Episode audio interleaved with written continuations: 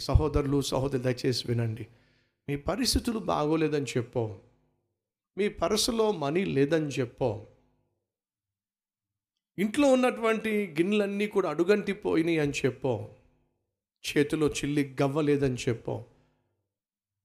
మనలో చాలామంది చాలా ఆలోచనలు చేసి దేవుని దగ్గరకు వచ్చి సలహాలు ఇచ్చే ప్రయత్నం చేస్తారు. ప్రభు ఇలా వద్దు ప్రభు అలా వద్దు ప్రభు. ఇప్పుడు కూతురు పెళ్ళి నేను చేయలేను ప్రభు. ఇప్పుడు కొడుకు నేను చదివించలేను ప్రభువ ఇప్పుడు నేను సేవకి వెళ్ళలేను ప్రభు నాకు వచ్చే ఇన్కమ్ చాలా తక్కువ ప్రభు ఇప్పుడు కాదు ప్రభు ఇప్పుడు కాదు ప్రభు నువ్వు ఏమైతే ప్రార్థన చేస్తావో దాని కొన్ని సందర్భాల్లో ఎగ్జాక్ట్గా దేవుని దగ్గర నుంచి జవాబు వ్యతిరేకంగా వస్తుంది. నువ్వు ఆశించేది ఒకటి నువ్వు అడిగేది ఒకటి నీకు వచ్చే జవాబు మరొకటి. నేను చెప్పాను కదా ప్రభు కొడుకునివ్వద్దని చెప్పంటే కొడుకునిచ్చావు. ఎలా కాపాడుకోవాలి? దేవుడు ఎందుకు కొన్నిసార్లు మనం చేసే ప్రార్థనలకు జవాబు ఇవ్వకుండా ప్రార్థనలకు వ్యతిరేకంగా జవాబిస్తాడో తెలుసా? తాను నిరూపించటానికి. ఏమిటి? ప్రపంచాన్ని పరిపాలించేవాణ్ణి నేను. నువ్వేదో నీకున్నటువంటి ఇంత భక్తితో ఇంత విశ్వాసంతో నాకు సలహాలు ఇచ్చేస్తే నిజమే కదా పాపం నువ్వు నువ్వు మాత్రం. కొడుకునిస్తే నువ్వు మాత్రం ఎలా పెంచుకుంటావు కూతుర్నిస్తే నువ్వు మాత్రం అలా పెళ్ళి చేస్తావు సరేలే. కూతుర్ని ఇవ్వలే రేపొద్దున పెళ్ళి చేయడం నీకు కష్టంలే. నీకున్న ఇంత విశ్వాసంతో నీకున్న కొద్దిపాటి భక్తితో నువ్వు దేవునికి సలహాలు ఇస్తే దేవుడు వినేసి నీ సలహాల ప్రకారం సమాధానం ఇచ్చేవాడు మాత్రం నా దేవుడు కానే కాదు. ఎవరినిచ్చాడో తెలుసా మీకు? కొడుకునే ఇచ్చాడు. ఏ కాలంలో? ఆపద కాలంలో అపాయ కాలంలో కొడుకునే ఇచ్చాడు.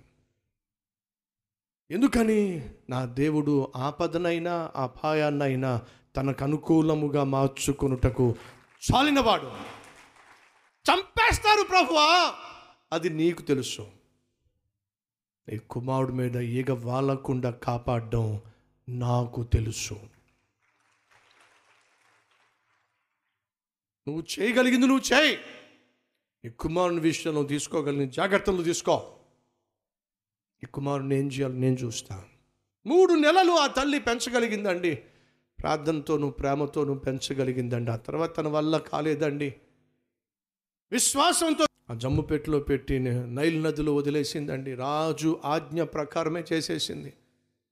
కానీ తాను చేసిన పనిలో విశ్వాసం ఉంది. తాను చేసిన పనిలో నమ్మకం ఉంది. తను చేసిన పనిలో విధేయత ఉంది. తను చేసినటువంటి ఆ పనిలో ప్రార్థన ఉంది. కొడుకును నైల్ నదిలో వదిలేసింది. దేవుడు ఏం చేశాడు? ఫరోకి కొడుకులు లేరు. ఫరో కూతురికి పిల్లలు లేరు. ఆ దేవునికి తెలుసండి ఎవరికి ఏమి ఇవ్వాలో ఎవ్వరికి ఏమి ఇవ్వకూడదు. పిల్లలు లేక అల్లాడిపోతున్నటువంటి ఫరో కుమార్తె కళ్ళ ముందు ఒక అందమైన పిల్లవాడు కనిపించేసరికి మౌనంగా ఉండలేకపోయిందండి. అమాంతంగా పిల్లవాడిని తీసేసుకుందండి. ఏడుస్తున్న పిల్లవాడిని తీసేసుకుందండి. ఆ రోజు కఠినమైన ఫరో కుమార్తె నైలు నది దగ్గర స్నానం చేయడానికి వచ్చినప్పుడు ఆ పిల్లవాడిని హత్తుకునే విధంగా చేసింది ఏంటో తెలుసా మీకు? మోషే యొక్క కన్నీళ్ళు.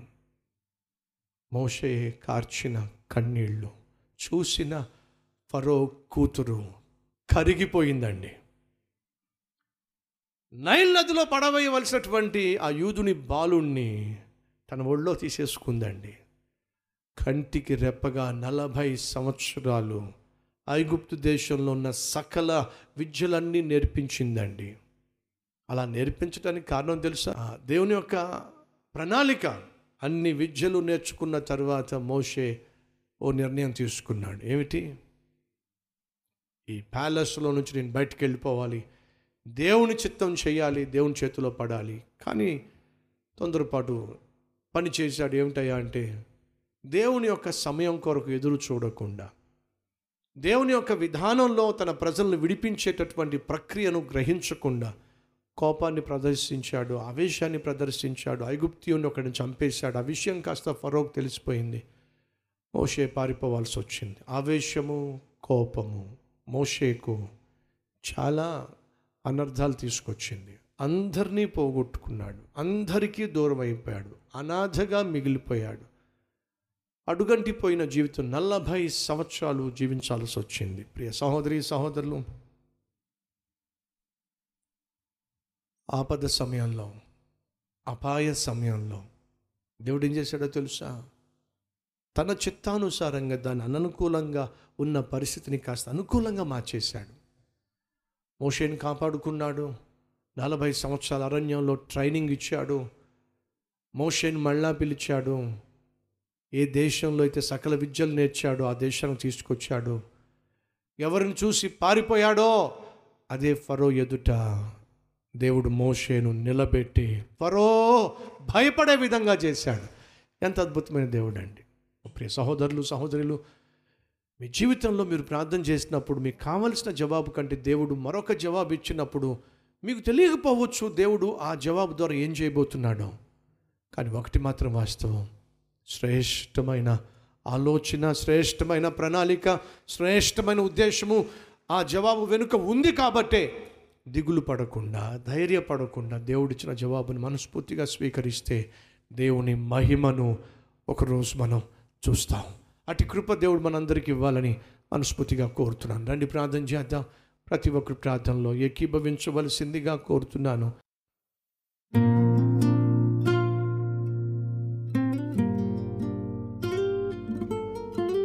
మహాపరిశుద్ధుడు అయిన ప్రేమ కలిగిన తండ్రి బహుసూటిగా స్పష్టంగా మాతో మాట్లాడినందుకు వందనాలు స్తోత్రాలు. మోషే జన్మించిన సమయం అపాయకరమైంది ఆపదలతో కూడింది. అటువంటి సమయంలో ఆ తల్లి ఆ తండ్రి బహుశా అడుగుంటారు వద్దు ప్రవ్వా బిడ్డ వద్దయ్యా. వారు అడిగింది ఒకటి నువ్వు ఇచ్చింది మరొకటి. మా జీవితంలో అనేక సందర్భాల్లో మేము అడుగుతుంది ఒకటి మీరు ఇస్తుంది మరొకటి. మాకు అర్థం కాకుండా నిన్ను అపార్థం చేసుకొని అనేక సమయాల్లో అవిశ్వాసాన్ని కనపరుస్తూ వచ్చాం. కానీ వారు అడిగినట్టుగా ఒకవేళ అమ్మాయినే ఇచ్చినట్లయితే మోషే పుట్టేవాడు కాదుగా. ఇస్రాయేలీలకు నాయకుడు జన్మించేవాడు కాదుగా. ఫరో కబంధ హస్తముల నుండి లక్షల మందిని బిడ్డలను విడిపించే అవకాశం ఉండేది కాదుగా. ఏ ఫరోను చూసి మోషే పారిపోయాడు భయపడిపోయాడు అదే మోషేను చూసి ఫరో గడగడ వణిగిపోయాడు. ఆయన ఎవరిని చూసి ఈరోజు మేము భయపడుతున్నామో ఒకరోజు రావాలి. వారు మమ్మును చూసి భయపడాలి.